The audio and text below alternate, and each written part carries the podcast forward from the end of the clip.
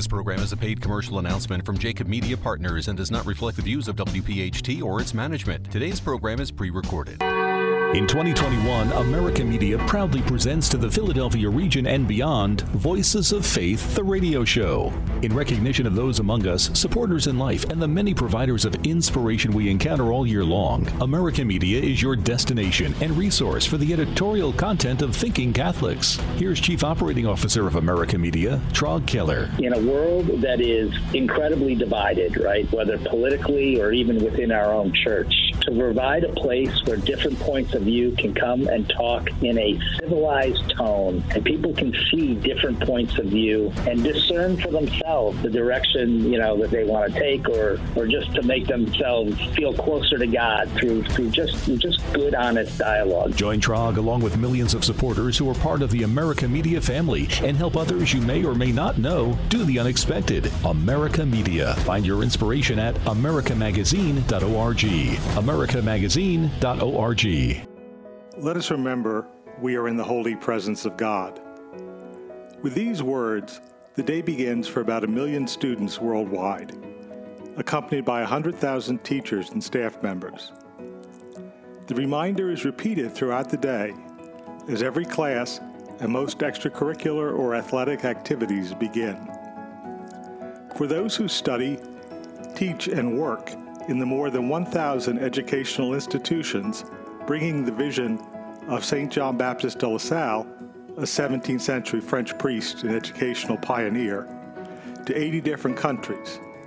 This invocation is not an invitation to alter our state of mind. For us, it is simply a reminder that God's presence surrounds us in the people and events of our daily lives. This is Brother James Butler, the president of LaSalle College High School, conducted since 1858 by the religious community and lay partners living the legacy of De La Salle into the 21st century. This heritage includes seeing all things with the eyes of faith and informing all our actions with that same spirit. In that spirit, our 1,075 young men are guided each day by teachers who see their work not as a career, but as a ministry of grace, a participation in God's saving work. An explicit focus on teaching as a vocation creates a community which invites students to experience the brotherhood that animates how we treat each other and how we serve those beyond our Wyndmoor campus. St. LaSalle tells his followers that touching the hearts of our students and inspiring them with the Christian spirit is the greatest miracle we can perform. In working with our students each day, we at LaSalle College High School expect not only progress, but miracles. Jacob Media Partners invites you to spend an hour of your day celebrating your faith. We acquire a fundamental right that can never be taken away from us the right to hope. In collaboration with the Archdiocese of Philadelphia and the Catholic business leaders of the Delaware Valley, including LaSalle University, First Trust Bank, and todayisagooddday.org. Learn from your leaders. Be inspired by your neighbors and find the power of grace in your life when you need it most. The spiritual Voices of Faith begins right now. There are so many stories I could tell from this exhausting year, but some stick out more than others, and this I will never forget. When I was working in ICU taking care of COVID patients, I had a middle aged man that I really connected with. His name was Tom, and all the nurses in ICU loved him and his funny and charming personality. We watched every day as Tom grew more and more tired as this virus took over him.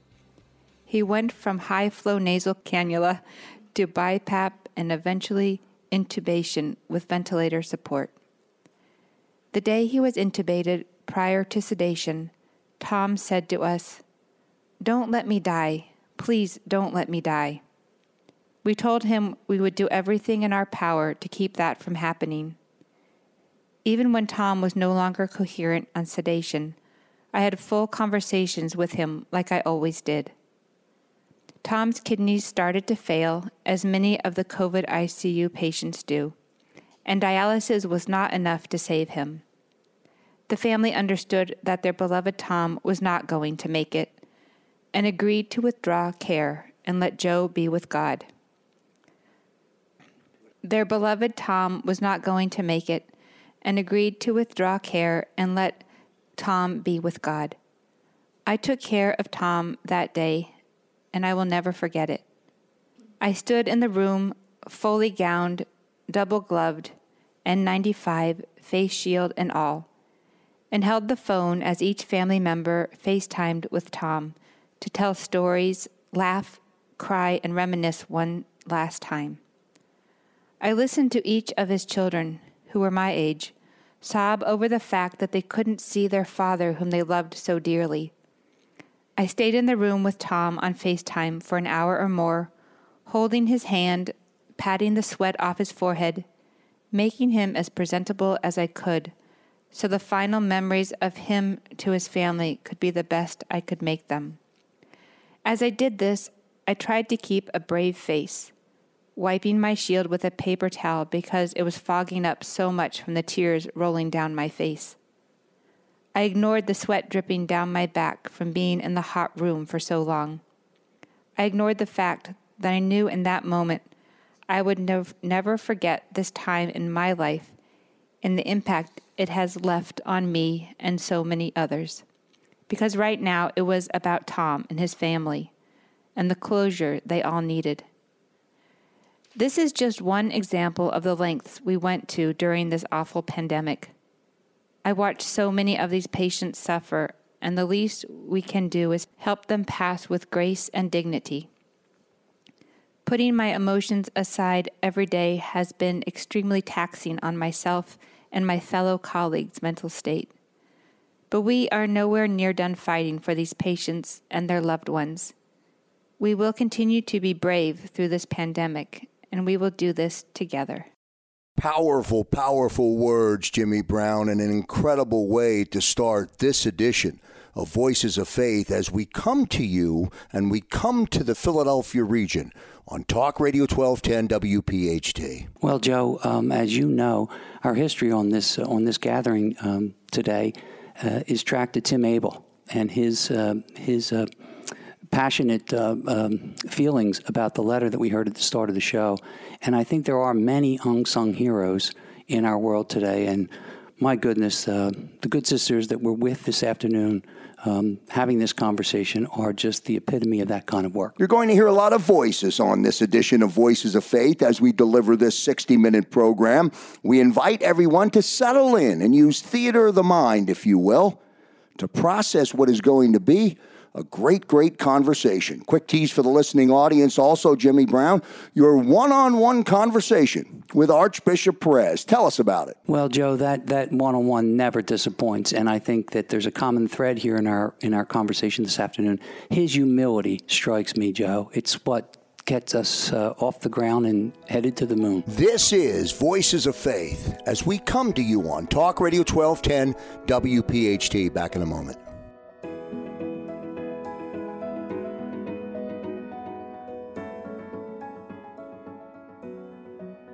Thanks for listening to our 2021 Message of Hope on Voices of Faith, presented in part by Givnish Funeral Homes, LaSalle University, First Trust Bank, 6ABC, and our good friends Angelo Valletta and Eustace Mita.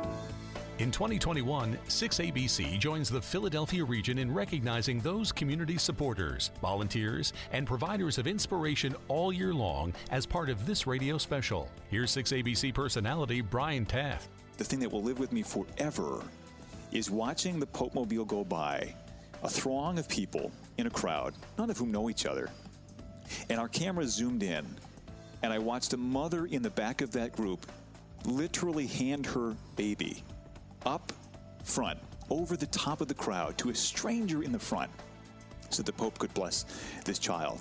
And that act of trust and faith and love that happened in that moment was so powerful that I remember saying on the air, I remember saying, This is a gift that we in the city of Philadelphia have to spend a long time unpacking.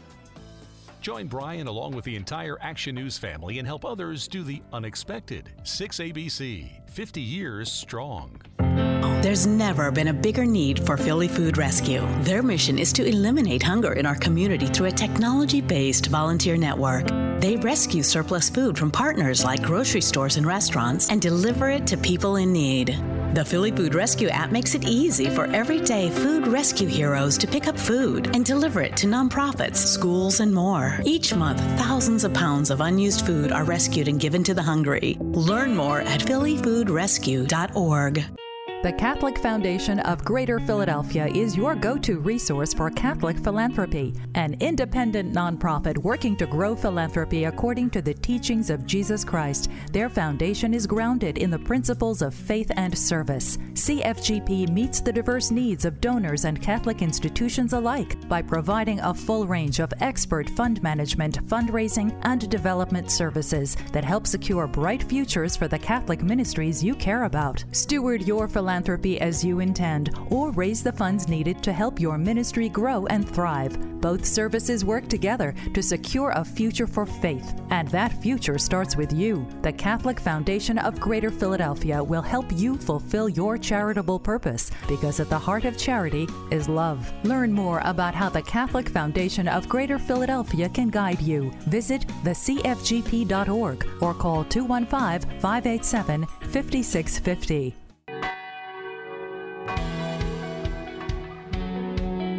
Back here on Voices of Faith as we come to you on Talk Radio 1210 WPHT a little bit later on in the program. Dan Selecki will be along with his inspirational message. Now, let's begin, Jimmy Brown, with what will be a very, very powerful edition of Voices of Faith. Right on, Joe. Uh, I'm going to jump right in because we're trying to manage time efficiently here this afternoon. We're with two distinguished guests. Um, the ladies that we'll be, we'll be hearing from uh, this afternoon are both um, uh, Redeemer sisters, uh, Sister Anne and Sister Anna.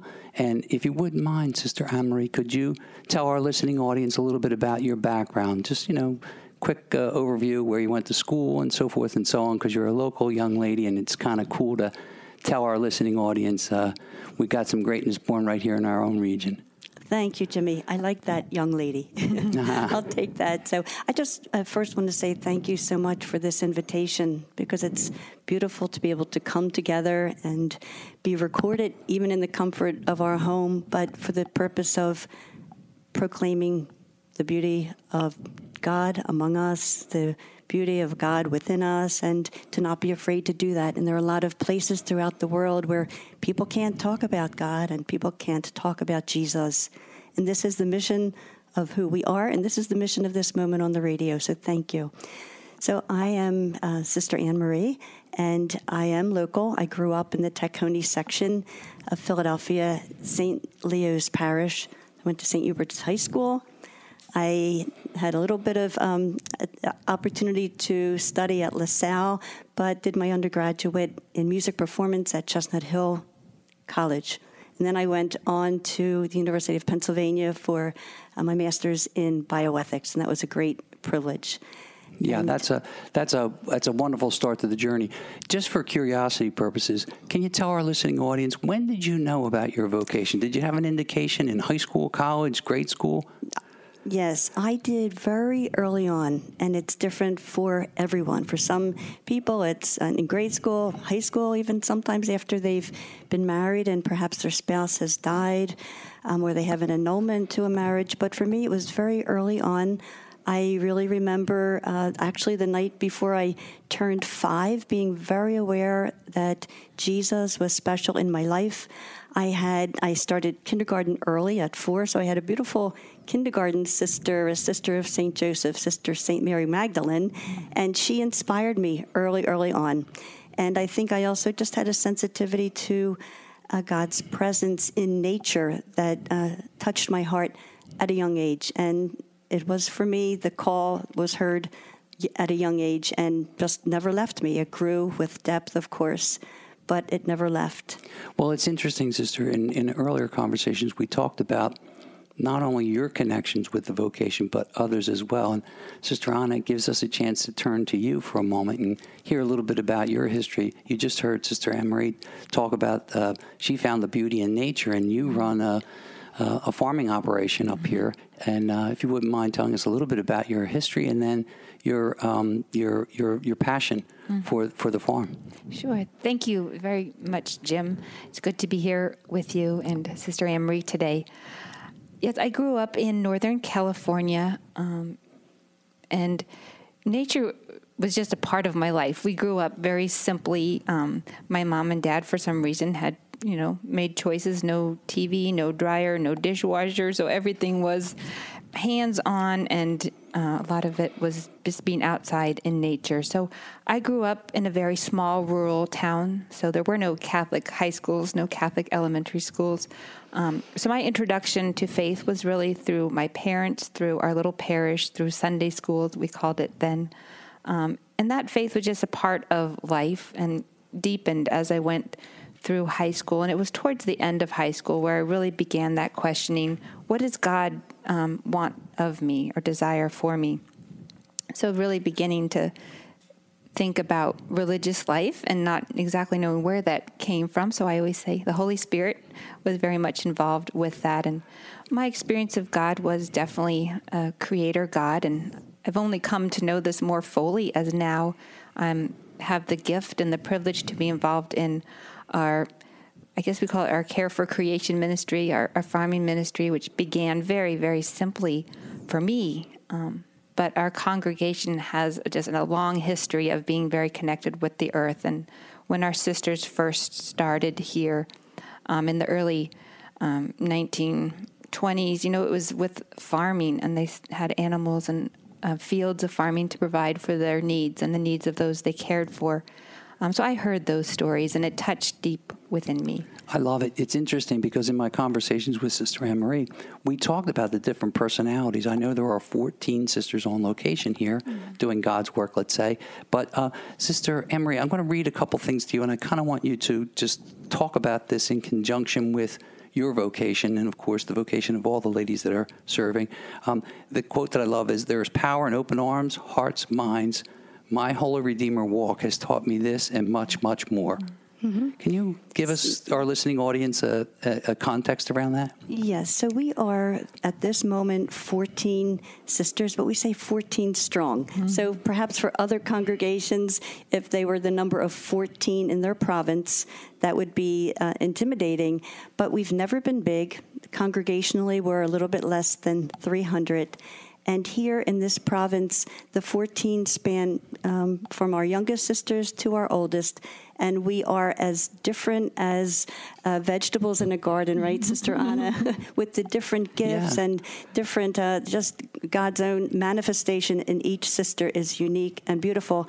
And something that's been a joy for us is that sisters are enabled to use their own God given gifts to uh, to be a part of the mission and charism and spirituality that we live out of.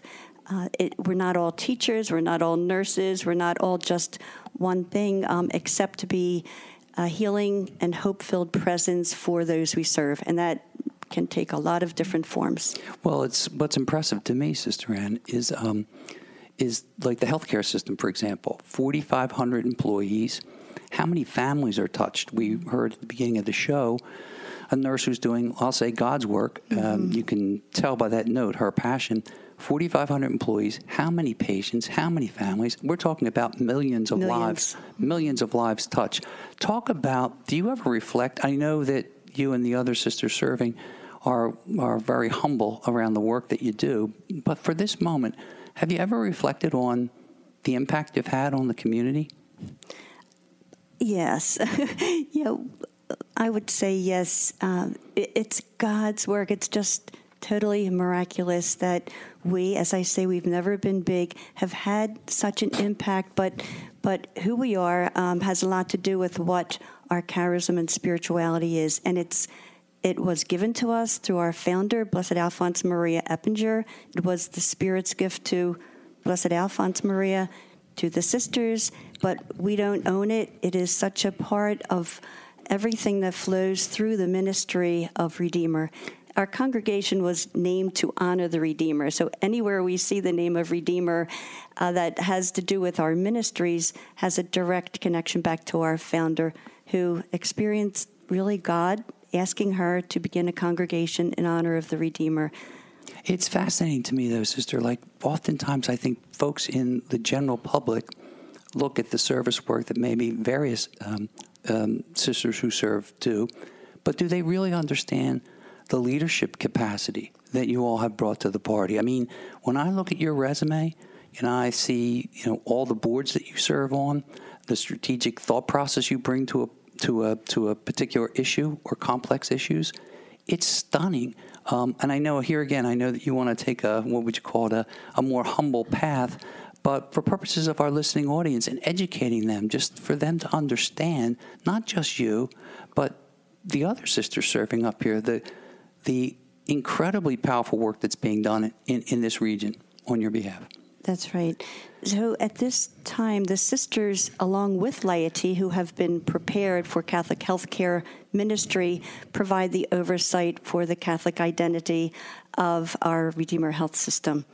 And uh, yes, the sisters are a part of that. We share right in the formative process with the laity. And they do say that we inspire them, but we say right back to them, you know, they are our inspiration. So it's never just about us. It never was just about us from the time, and it's almost 100 years. In 2024, our sisters will be here 100 years in America. But from the first time they put their foot on the ground, they were involved and in relationship with others than themselves because they depended on the gifts of others. And that has really uh, been, I think, key to our growth. And Sister Anna, just to reflect where how you entered this particular um, this particular service area, did you look at other uh, places where you might have applied your talents, and what drove you to this particular order? Well, thank you. Yes. Um, at that point in my life, um, I had gone to school for occupational therapy. So definitely I had a desire to be involved in healthcare. So I did consider other congregations in this area who were doing healthcare ministries. Um, this was the only congregation I visited um, after, you know, knowing about, talking with. I visited here and I felt at home. I think this is a word that many of us have shared we're here because we felt at home. There was a special connection. And only since then did I learn more about the charism and the history, and it continued to connect for me.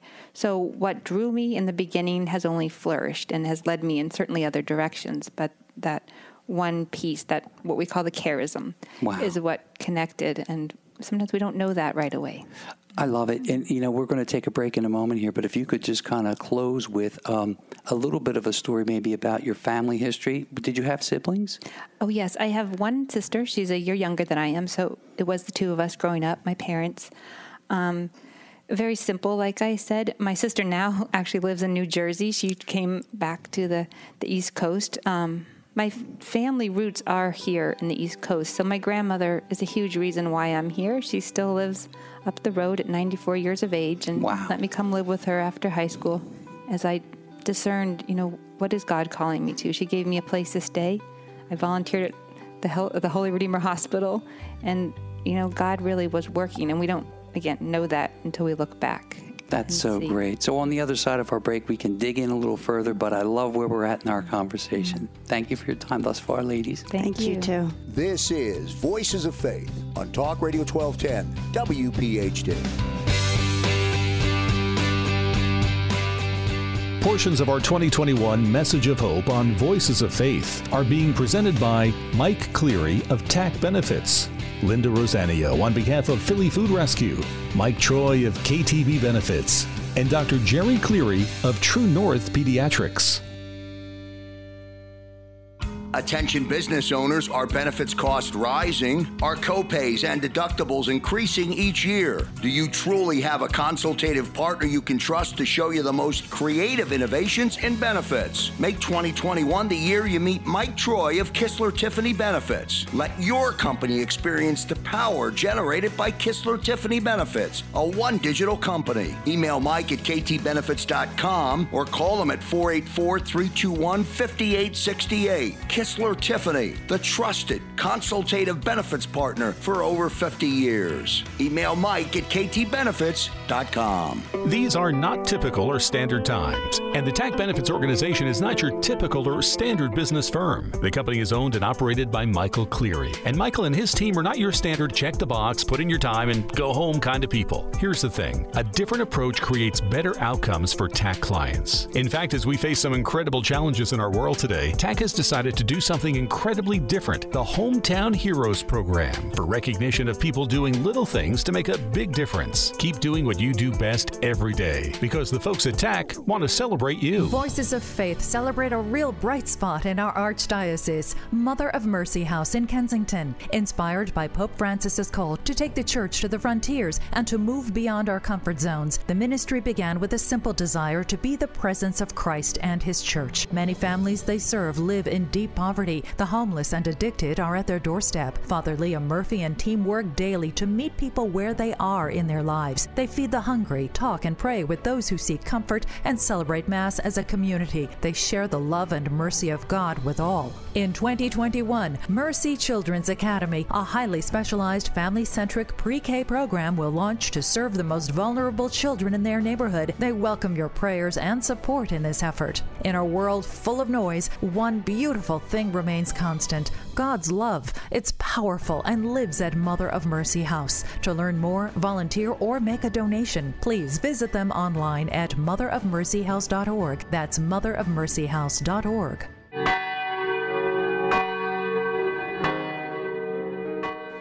Uh, Sister Anna, I love the fact that you you you uh, you you share the word charism with us, and I was I was thinking maybe we could dig in a little further with that. Sister Anne Marie, would you mind picking that up a little bit and kind of give us give us some insight on the depth of that? Yes, I'd be delighted to do that because sometimes certain words like charism can seem very theological to people, and they they're mysterious and they can't feel a part of that. But what we understand as charism is truly a special gift that the Spirit gave to our founder that served a need of the time, and that was in 1849 in the Alsace area, German occupied France, Hmm. and it attracted others. And what's beautiful about our charism that makes others feel such a part of it is that it's simple. In fact, we talked about uh, Blessed Alphonse Maria Eppinger in this way the greatness of a simple life. That's what we refer to when we talk about her because she was a just a simple, faith filled woman. And the way we have named our charism is that through her simple life, the redeeming love of God flowed out to others and, and gave them hope and healing. And that is what we continue today. It's the sisters, our, it's our partners in mission, it's the, our Redeemer associates, our young volunteers. We have a Redeemer Ministry Corps volunteer program where young people come and actually live with us and volunteer in our within uh, the ministries of the health system or outside of the, the health system. And just doing that, being a presence to others, using their professional skills at times, or if they don't have any particular profession, but being a source of hope and healing. Um, and that stems right back again to our founder, Blessed Alphonse Maria. And I love the concept of celebrating the simple life mm-hmm. because oftentimes we're we're so excited about the big fat football player or the the, um, the you know the, the headlines that something is written about in the New York Times. I love the concept of the simple life. I know you're going to get a little annoyed with me, Sister Emery, but it'll be fun No, to no. watch this response. Uh-huh. So when you and I ran into each other after Mass last week, mm-hmm. I asked you if you were to write a book, what would what might the title be? And I thought you had a couple really stimulating thoughts, and I'd like our listening audience to hear about that just for a moment. Okay, surely. Um, I think I had said to you there would be a few books I'd like to write, Yeah, well, but I yeah. think the one that is um, outstanding, it's really based on the Good Samaritan gospel in Luke. And the story where um, the the lawyer, not a lawyer as we know it, but someone skilled in uh, Jewish law and the, the Torah, comes to Jesus and um, and wants to know how he can um, gain eternal life. And Jesus says, "You know what's in the law." And and so he he says, "Yes, you know to to love God with all your heart, with all your mind, with all your soul, and to love your neighbor as yourself." And Jesus bounces it back. And then the lawyer then poses the question, and who is my neighbor? And Jesus goes into that very beautiful story of the Good Samaritan, which we all know. Um, I think the title of my book would be not "And Who Is My Neighbor," but "Who Is Not My Neighbor," and we can look at our neighbor as the people that we like, the people in our circle, the people in our families, but people that we don't especially like, people that we feel are different than us, people that think differently than us, people that are in other countries, people that are from difficult, different political parties. The person in front of me with a need, the person across the world with a need, is my neighbor, and more than neighbor, perhaps I would like to say, is my brother or sister. I love it. I think that captures the essence of what we're trying to do with this particular program, Voices of Faith. You know, who is my neighbor? Well, who isn't my neighbor? And Sister Anna, um, we're going to be celebrating um, uh, Catholic Sisters Week soon. Mm-hmm. And can you give our listening audience a little bit of um, insight into maybe how you might celebrate that, or you know, is that a? We all have birthdays. You know, mm-hmm. we all mm-hmm. have, we all celebrate uh, Christmas and let's say Easter, but Wow, what a special week. Mm-hmm. Talk a little bit about um, Catholic Sisters Week, please. Yes, thank you. I believe it's um, the National Catholic um, Sisters Week, which began not too long ago. This recognizing and celebrating religious life here in the United States. And it's interesting, in the past couple of years, we've been blessed to have a group of college students with us um, doing a week of service. So we've done a special project together, creative project, and had a meal together and a time to share our lives and stories with young people.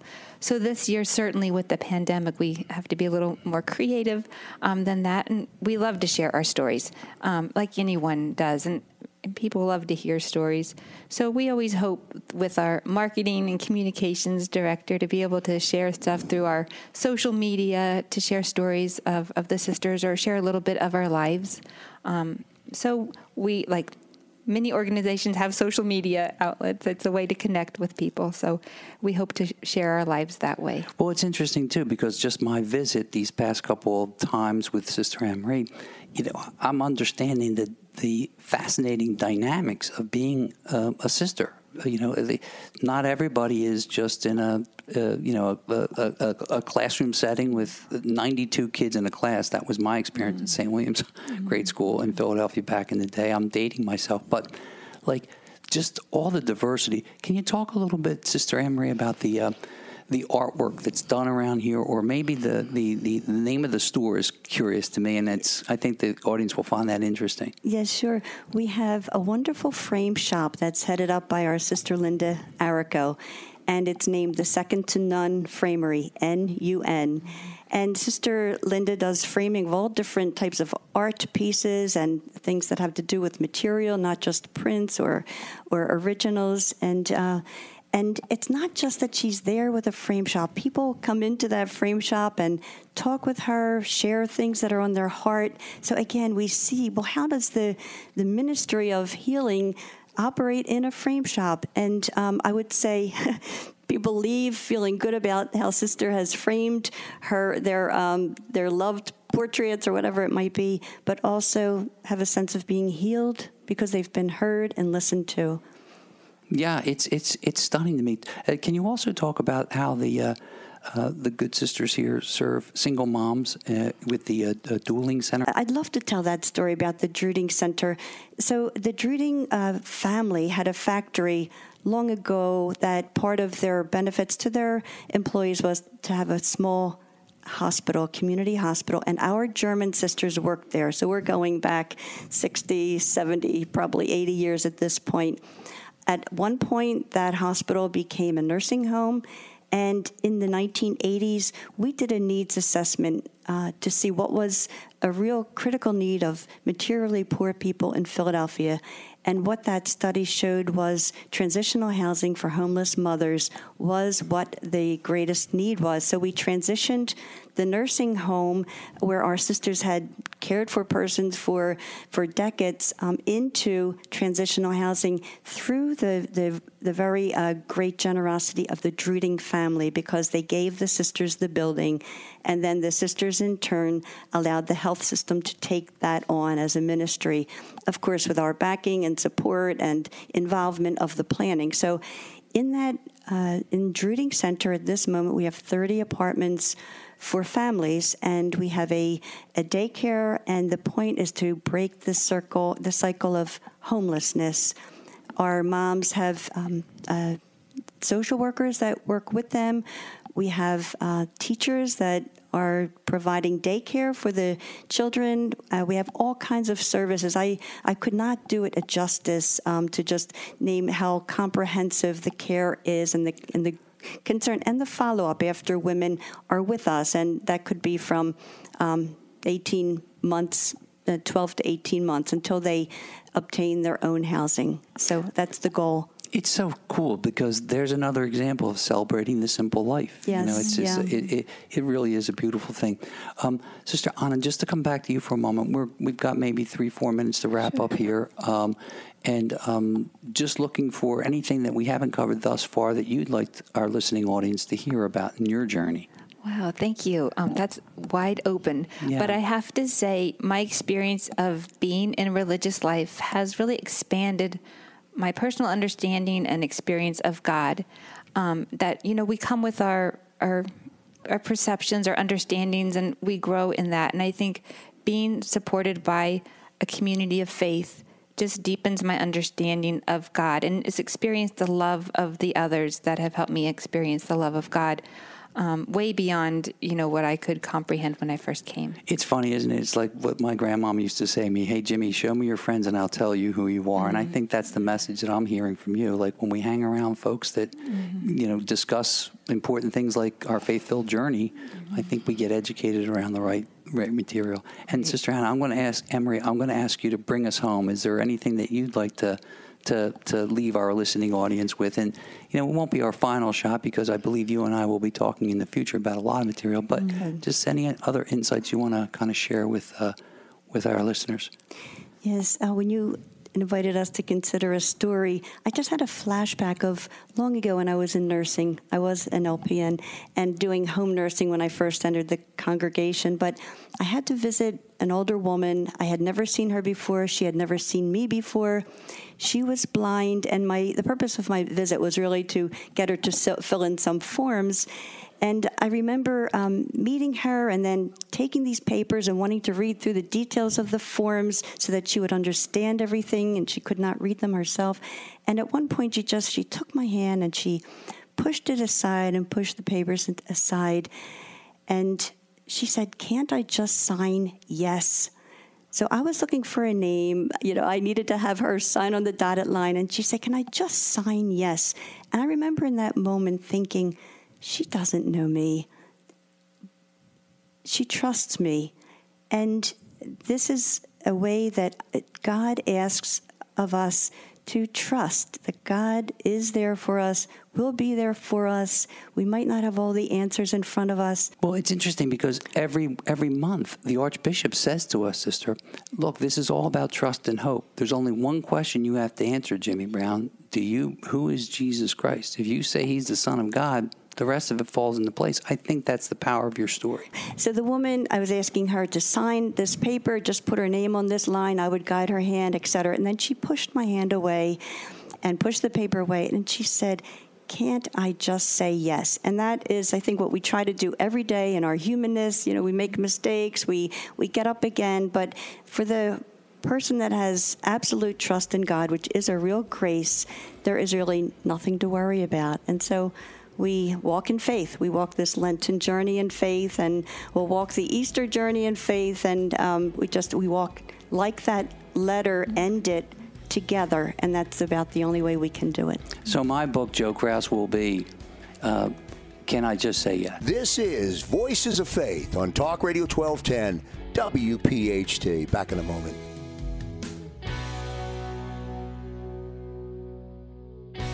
Now, an inspirational message from Dan Selecki of Givnish Funeral Homes. My boss drove a luxury car every day, and it was my duty to greet him and open the gate, as I worked as a watchman in his villa. But he never responded back to my greetings. One day, he saw me opening the garbage bags outside of the villa looking for leftover food. But as usual, he never even looked at me. The very next day, I saw a paper bag at the same place, but it was clean and the food inside was well covered. It was fresh, as if someone had just purchased it, I didn't bother to ask where it came from. I just took the bag and I was so happy about it. Every day I found this paper bag at the same place with fresh vegetables and all that we needed for home. This became my daily routine. I was eating and sharing this food with my wife and children. One day there was a big commotion at the villa, and I was told that my boss had died. I didn't get any food that day, nor the second, third, or fourth day. It went on like this for weeks, and I found it difficult to provide food for my family. So I decided to ask the wife of my boss for a raise in my salary, or that I would have to quit my job. She was shocked and asked why. I told her the entire story of the bag of groceries and how it had become my daily provisions. It was then that I suddenly realized that I had stopped seeing the paper bag immediately after the death of my boss. I guess I never thought a person who never responded to my greetings could be so generous. I then told my boss's wife I just realized that her husband had been pro- providing the meals for me. I'll stay on as your watchman, and I'm happy to provide my services. From that day onward, I started to receive the bag full of food again but this time his son was bringing it to my house and giving it to me by hand. But whenever I thanked him, he never replied, just like his father. One day I told him thank you in a very loud voice. He replied back to me, Please do not be offended when I do not reply, because I have a hearing problem, just like my dad. What can we learn from this modern day parable? We have been wrong so many times judging others without knowing the true story behind their actions. Be kind and courteous when dealing with others, for everyone is fighting a hard battle. Be careful. Not everything is about you. Before you assume, there is this thing called asking. Don't jump to conclusions. It may cause you more harm at the end of the day. Many of our problems are caused by how we process what happens around us. Don't judge a situation you have never been in. Be humble enough to learn. Let's change the way we feel about ourselves and others. There are always two sides to every story. So today I want to leave you with this simple prayer.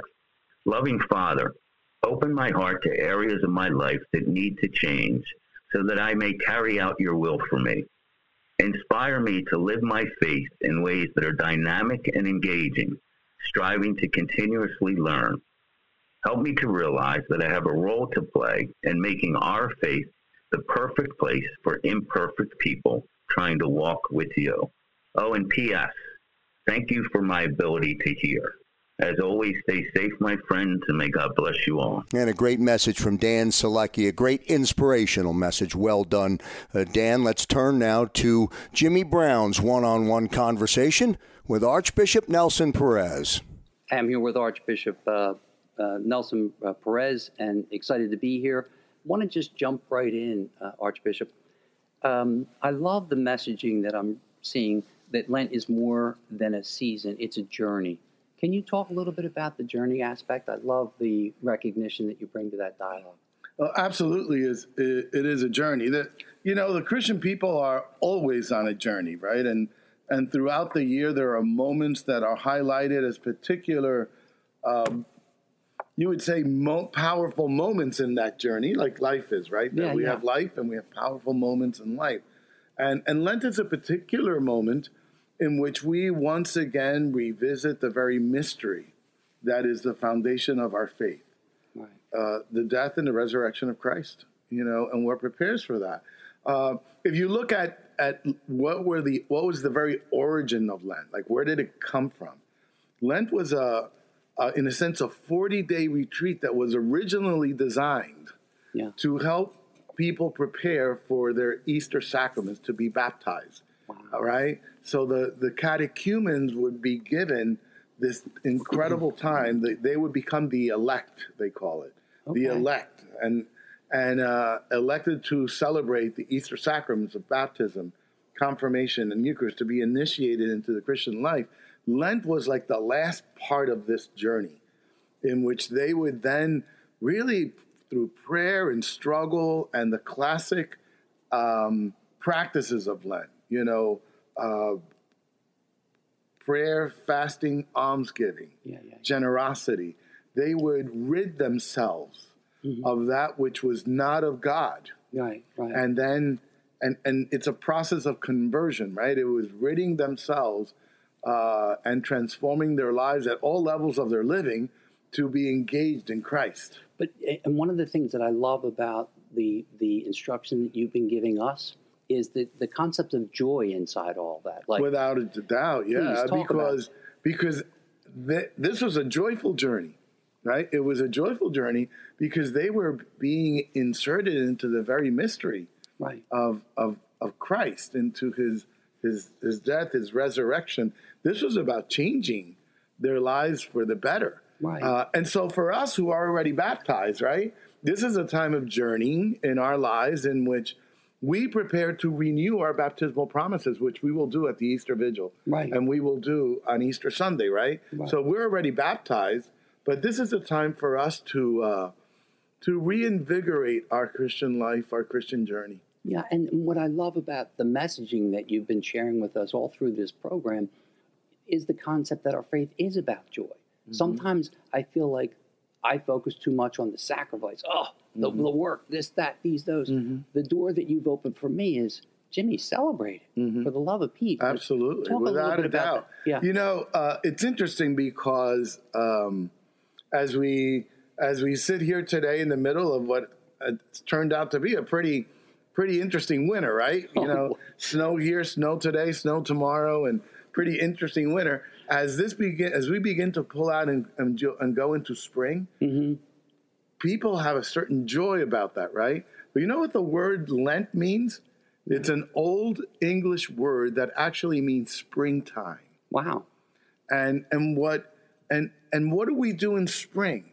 We kind of like open up the windows, right? Let Yeah. that fresh air in. Yeah. We clean up we clean up our gardens Yeah, yeah, yeah. because we want to plant new seed that will bring new life. Mm-hmm. And there is the source of its joy. You know, springtime, everybody will say now, man, I can't wait till the spring comes, right? Especially- when you're, when you're digging yourself out of snow. especially this year. Um, hey, Archbishop, I have to ask you to just tease our audience a little bit about some new hires, Mrs. Santiago and um, Matthew Davis, because spring makes me think of youth and joy, and your focus on Mm-hmm. And Eunice, yeah. yeah, uh, yes, and your focus on the youth in our community and serving them in a in a special way. Well, that is certainly for me a, a great pastoral priority. Our young people, our young adults.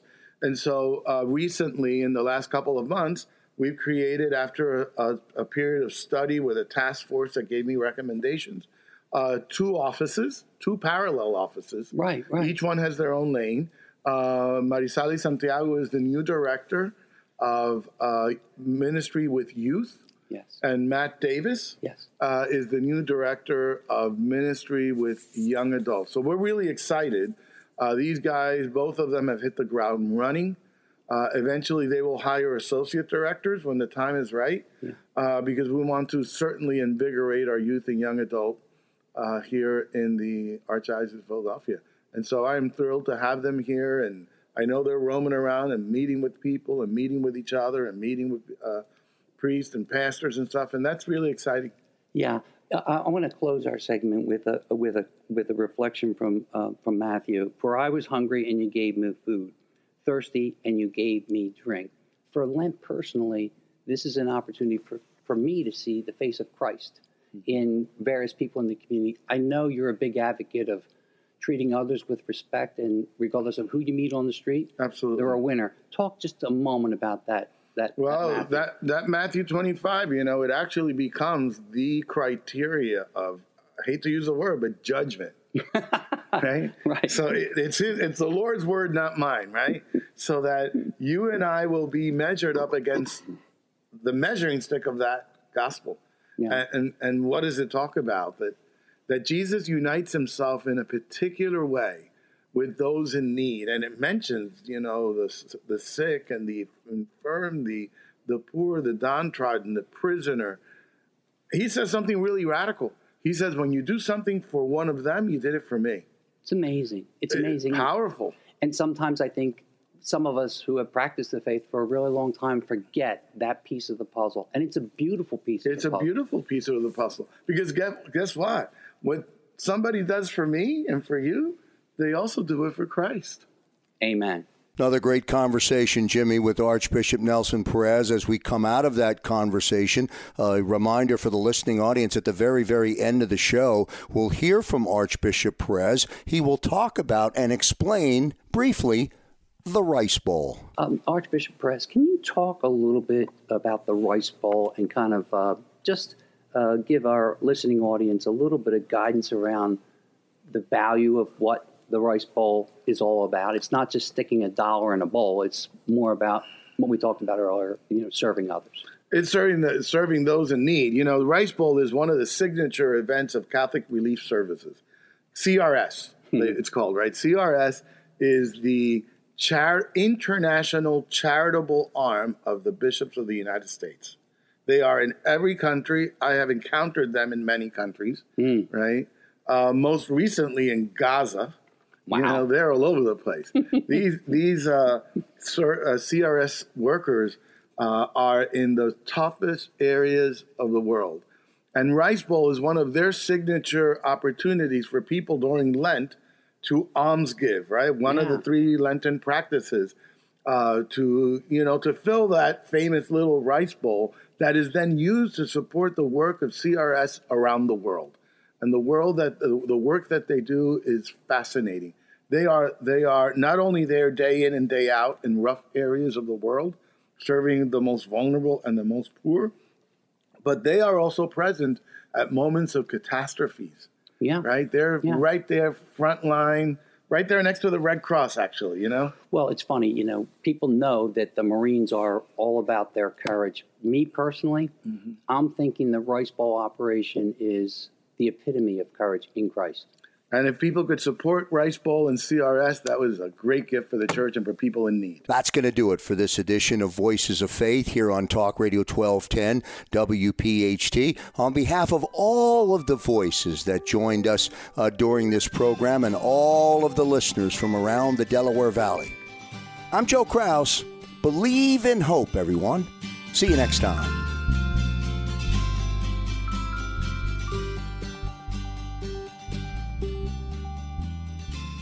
Thanks for listening to this special edition of Voices of Faith in collaboration with the Catholic business leaders of the Delaware Valley and the Archbishop of Philadelphia. We salute the Philadelphia Boys Choir and say thank you to you, our listening audience. A Jacob Media JP Brown Communications production. This program is a paid commercial announcement and does not reflect the views of WPHT or its management. Today's program has been pre recorded.